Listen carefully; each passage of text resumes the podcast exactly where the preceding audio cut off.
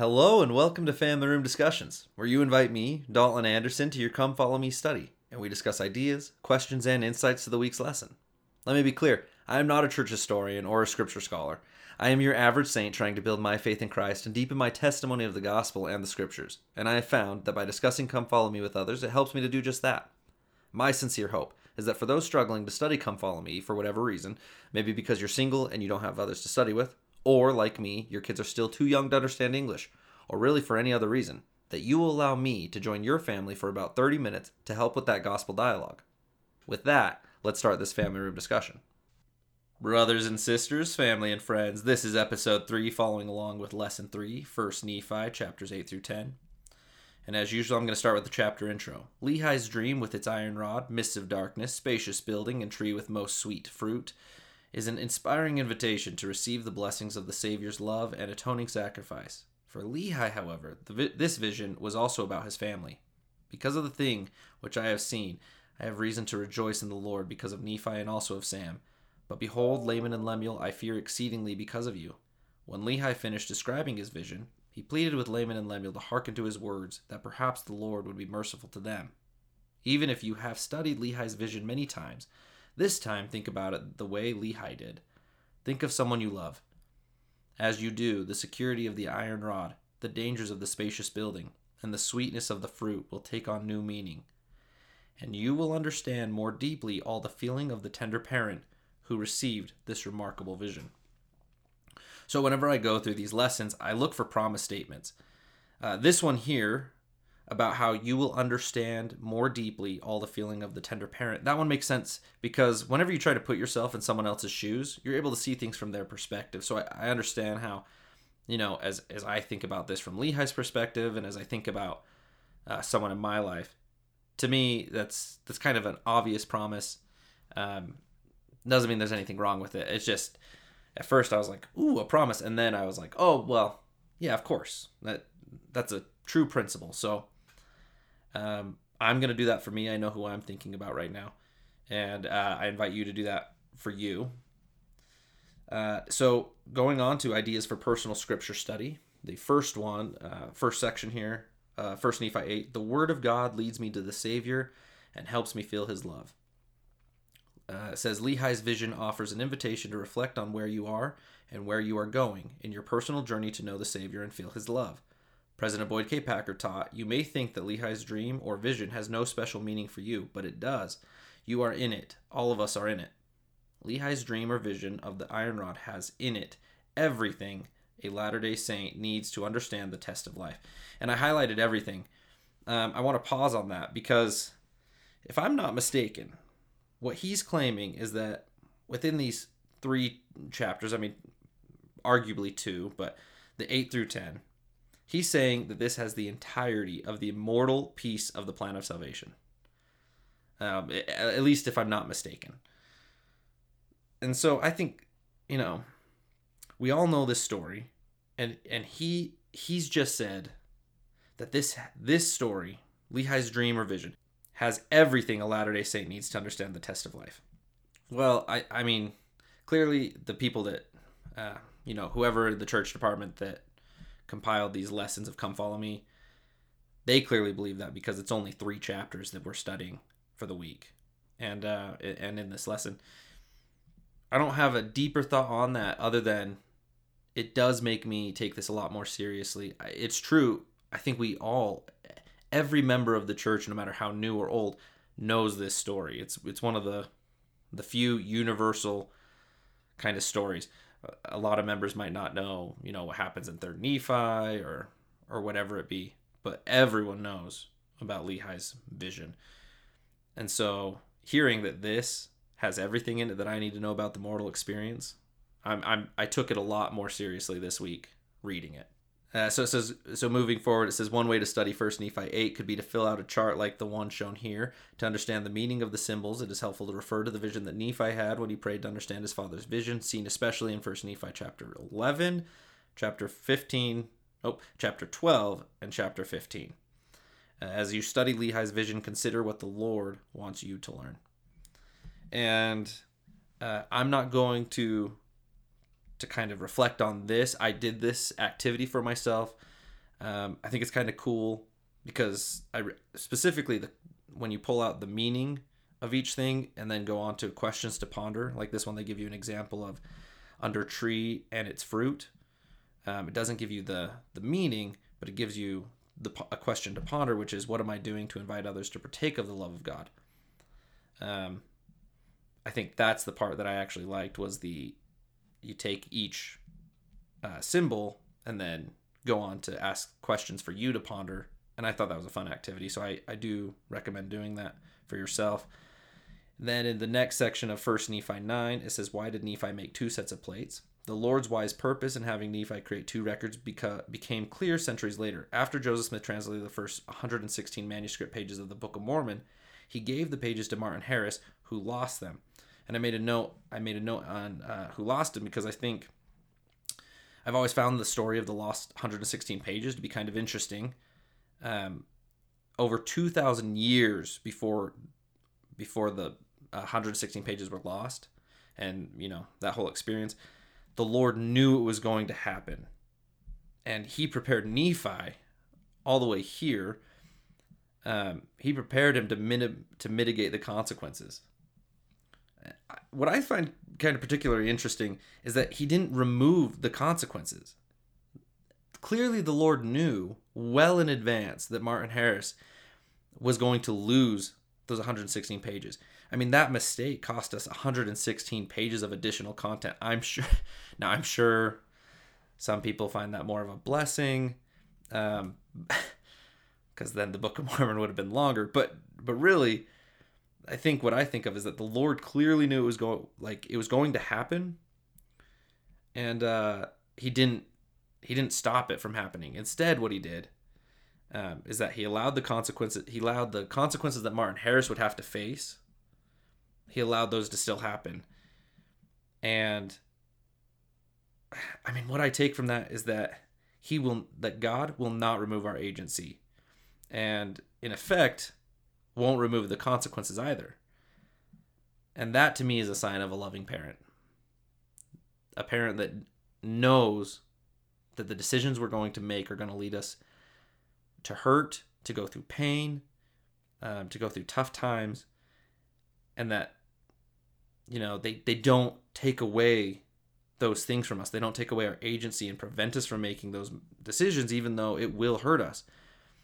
But a loving parent also does what, what God did here, and that He mitigated the consequences and prepared for them by inspiring Nephi, um, you know, to make his set of plates. And so, I don't know. I just I, th- I think that's a great example of how God handles us, how he he knows what's going to happen, but he doesn't take away our agency, and we can trust him not to.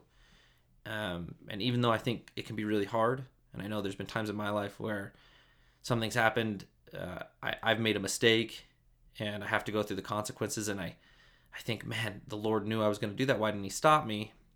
And I have great faith in Him, knowing that He won't take away my agency, and that it's, you know, he still mitigates those consequences as a loving parent, but he can't remove the consequences for my own decisions. Um, so I don't know. I think I think it's just a cool story that that all of this happened, and here we're reading about it. Uh, you know, two thousand years before the consequence would happen. He doesn't know why, but obviously the Lord did. And then it further it goes on to say, but Nephi's second set of plates covered the same time period, and the Lord commanded Joseph Smith to translate these plates rather than retranslate what had been lost. And just a quick tangent, I've always wondered. So we know that the the Lord explained to to Joseph Smith that he that the pe- that people who had the uh, lost six, 116 pages, he explained that Satan had planted in their hearts these wicked desires to be able to prove that the Book of Mormon was a fake, um, and, and all that. And so instead, just translate Nephi, and that would cover the same period. But I've always wondered, like, what did the people that had those uh, those pages and they had changed them and all, and all of a sudden the Book of Mormon's published, but the Book of Lehi's not in there? What were they thinking? Were they like, oh, man, he got us? Because I'm like, I, I I don't know. I just think to me, I'm like, if I had, if I was a wicked person and I have these pages and I'm clearly trying to overthrow this guy who's uh, starting this this new church, this new religion, says he has this book, and all that, and then all of a sudden the book comes comes out, it gets published, and what I have can't prove him wrong. I'd be sitting there thinking one of two things, or honestly, probably both.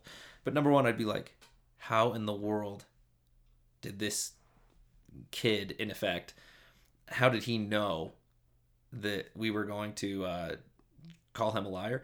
And then, uh, obviously, not not try and retranslate Lehi, the book of Lehi. But number two, don't you think they would have been like, okay, he's clearly a prophet. Like, obviously, he's got to be a prophet, or he has to be the greatest fiction writer of all time. Like, one of two things, right? Yeah, anyway, just something I've thought about that I'm like, and also another random thought I have is, where are those pages now? Were they like passed on from wicked person to wicked person, and they were like, hey, one day, if if this uh, if this Church of Jesus Christ of Latter Day Saints ever tries to come out with a book of Lehi, we've got them to call them liar. I I don't know. Maybe, I, obviously this isn't a question that really relates to my eternal salvation, but it's something I've thought about.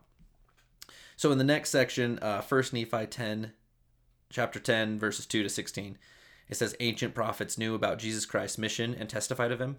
Uh, I personally don't have any notes or or anything that I got uh, from that section specifically, but if you have something, let me know. I'd love to hear it. So I'm going to move on to the next, which is First Nephi chapters 10, verses 17 to 19, which says, God will reveal truth to me if I diligently seek it. And it says, How do you respond when you encounter a gospel principle that you don't understand? Uh, that's the question for this whole little section that I was really pondering. And it says, Note the differences between the way Nephi responded to Lehi's vision and the way Laman and Lemuel responded. Why did they respond in these ways? And what were the results of their responses? Consider writing about a time when you wanted to know if a gospel teaching was true. How did the process you follow followed compare with that with what Nephi did? Uh, for me personally, the, that original question that I said, how do you respond when you encounter a gospel principle that you don't understand? Uh, well, for me, I have ADD. Um, I don't know if that affects what I'm about to say or not but that's the first thing that came to my mind. And when I hear something that I don't understand, I kind of hyper focus on that. I remember a specific time when I was 14, I had learned about the second coming, and I didn't know a whole lot about it, but I remember having a lesson that we were taught about that there were signs of signs preceding God's coming. And I remember just hyper focusing on all the signs and and trying to like figure out okay so what does this mean? And and how many signs are to come? And what things have already been accomplished? And all these things. And i remember i couldn't let it go. Every waking moment was focused on the second coming and what was going to come and all these things. Even to the point that i actually kept bugging my mom to go and take me to deseret book so i can buy all these books about the second coming. And i remember i would i would look through all these all the scriptures and I got in Revelations, which is a 14 year old kid. Uh, that was confusing. I didn't, didn't have like a. I probably should have had a reference guide. I don't know. A lot of it just didn't make sense to me at the time, and, um, yeah, I just I became super fascinated by the whole subject. My mom finally did get me a book. Uh, it was one for teenagers called I think it's called How Great It Will Be or something like that.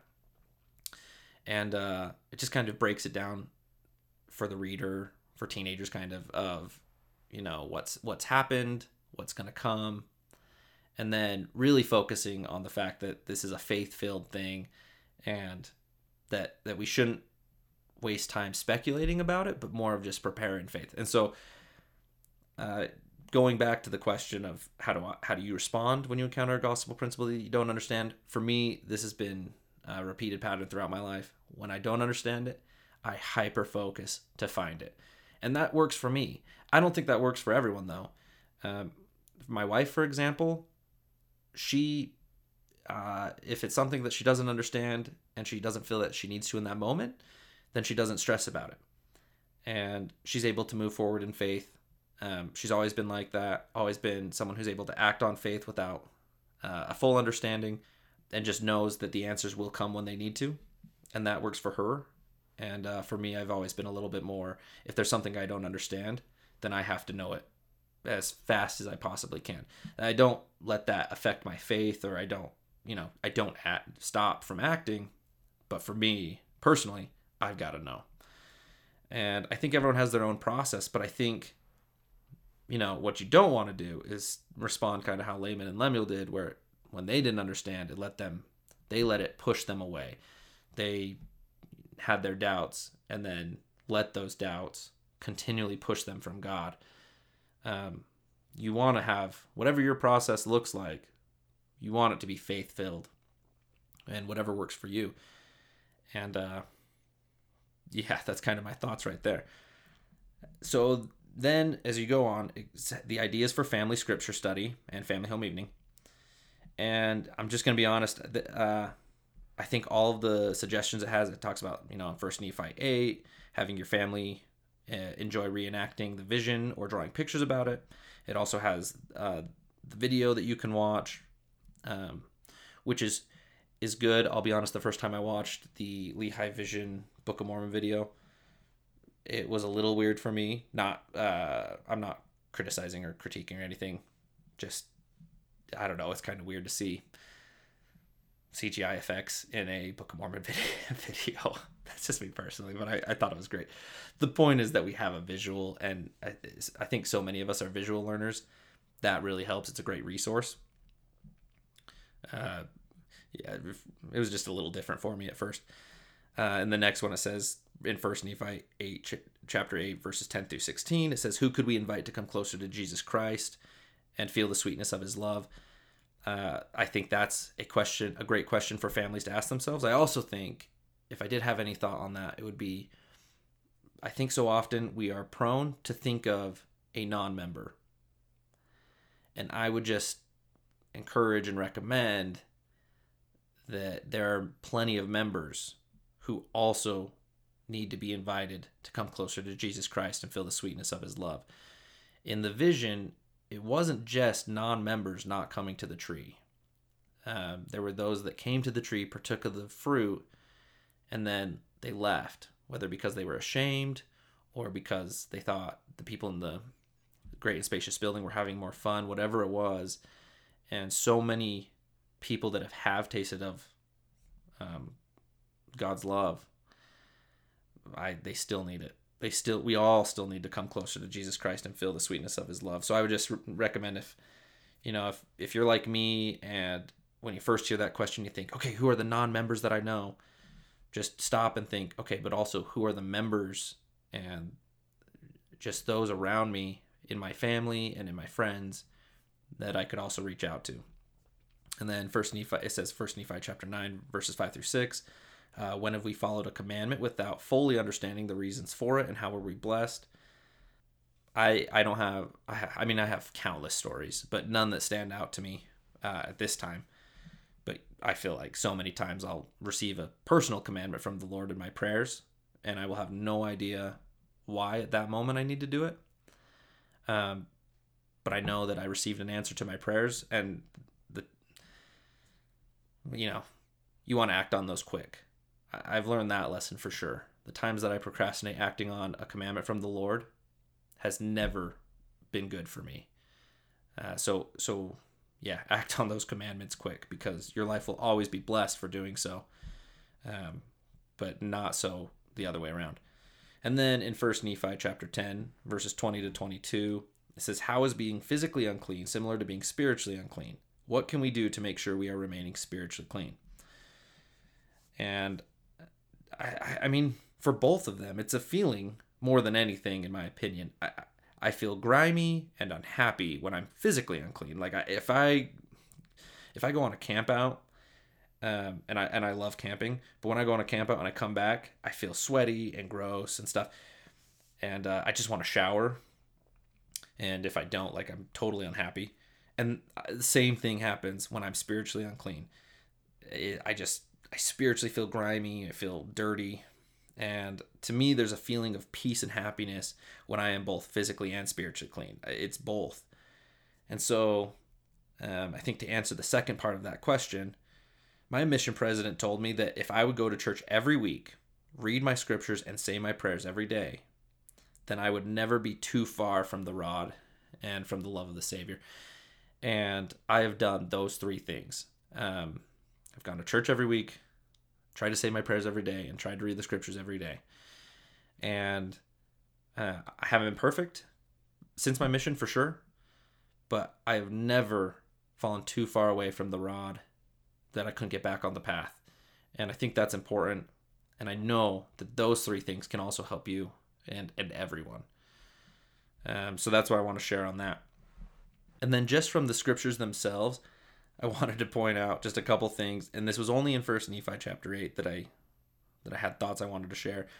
Um, but the first one is in verse 1. It says, And it came to pass that we had gathered together all manner of seeds of every kind, both of grain of every kind, and also of the seeds of fruit of every kind. But no mention of vegetables.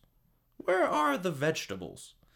And was that even something they wanted to bring? Because if not, I'm going to have a tough time convincing my children to eat their vegetables. Because one day they're going to turn to me and say, Well, Nephi didn't get any vegetables when he had to come over. So I, I don't know. Just one of those things. and then in verse 2, I don't know why, but I always thought this was kind of funny that he, so Nephi says, And it came to pass that while my father tarried in the wilderness, he spake unto us, saying, Behold, I have dreamed a dream, or in other words, I have seen a vision. And I thought about, because in Acts chapter 2, verse 17, it says, And it came to pass that in the last days, saith God, I will pour out of my spirit upon all flesh, and your sons and your daughters shall prophesy, and your young men shall see visions, and your old men shall dream dreams.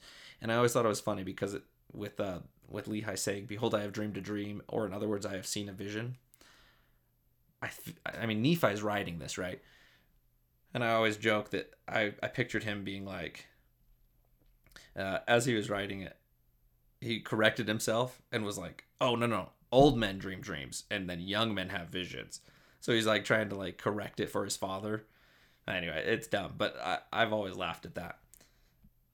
And then in verse 8, he said, uh, Lehi explaining his vision said, And after I had traveled for the space of many hours in darkness, I began to pray unto the Lord that he would have mercy on me, according to the multitude of his tender mercies. And I highlighted for uh, the many hours because, I, I mean, I've never had a, a vision myself, but I just imagine traveling for hours in darkness and not once being like, why like why am I still traveling? Like and maybe I'm just too impatient, but I feel like after 5 minutes of traveling in darkness, I'd be like, "Okay, all right, let what what's going on here?" And Lehi's traveling for many hours. Uh, I don't know why that always like I I stop and think about that, but it does stick out to me. And then in verse 12, it's Lehi says, And as I partook of the fruit thereof, it filled my soul with exceedingly great joy. Wherefore I began to be desirous that my family should partake of it also, for I knew that it was desirable above all other fruits, above all other fruit. And I love how he says that um, he partakes of the fruit, it filled his soul with joy, and then he began to be desirous that his family should partake of it also. When you have found something truly good, the first desire is always to share it with others. For me, I love food. I'm a huge food person. And when I have found something truly delicious, a truly great meal, or a truly great restaurant, I always want to share that with someone else. And that's kind of how the gospel should be, if it if it isn't like that already. Um, I remember on the mission, I had the toughest time wanting to share the gospel with others, not because I didn't want to, but uh, I'm, I'm an introvert, and so I just had a tough time wanting to get out there and talk to strangers. And I remember reading this and and hearing like you know when you have the gospel, the first thing you should want to do is share it. If you if you truly love something, then you should want to share it. And I, I f- remember feeling so guilty, thinking, do I not love the gospel because I'm not driven to share it? And at the time, I remember telling myself, "No, you, it's you know, it's just the way of interpretation." But truly, um, I don't, I do think that I did love the gospel, and part of it was just my my naivete of not understanding, you know, what sharing was. I, you know, I thought it was kind of this rote memorization of things. Um, but when I truly feel the power of the Holy Ghost in my life, it is true that I can't help but want to bless other people. I want to share it. I want to help others. Um, and it doesn't always look like going door to door um, as representatives of Jesus Christ saying, We have a message for you. It can be wanting to bless others by service, um, by by being a shoulder to cry on, giving a hug, uh, whatever it is. It's it's that charity that is naturally within all of us. It's the light of Christ that we want to share, and as we do more and come closer to Christ, it's it's impossible not to have His you know person imprinted on us that we then want to take that and go share it with others. So, yeah, absolutely as you as you taste of the goodness, truly, it will be natural. It won't be forced. It won't be something that you feel forced to do or anything. Um and I know for me I've had to work at it and I still have to work at it. I'm I'm not there. I've been there at certain points in my life and other times I go back to just wanting to stay home and and watch a good show and uh, and kind of not help anyone, just be to myself. And so you have to fight for it. You have to work for it, and you have to always be going to the tree. And um, that's kind of what I what I've been left with, and the thoughts that have really stuck with me from this lesson is that when you have the gospel, when you have that fruit, hold on to it. Keep fighting to be there. Don't ever let go, and share it. Get others there with you. And so, yeah, that those are my thoughts from the scriptures reading, and and those are my thoughts from Come Follow Me. And as always, I would love to hear what your thoughts were as you went through this lesson, some takeaways that you had, some personal stories or examples you want to share, and any questions that that you had to share with me so that I can be thinking about them too because that's the best way I learn is hearing others questions about the gospel and and then studying it out for myself. So, thank you for joining me on Family Room Discussions. I really appreciate it. And I will see you next time. Thanks.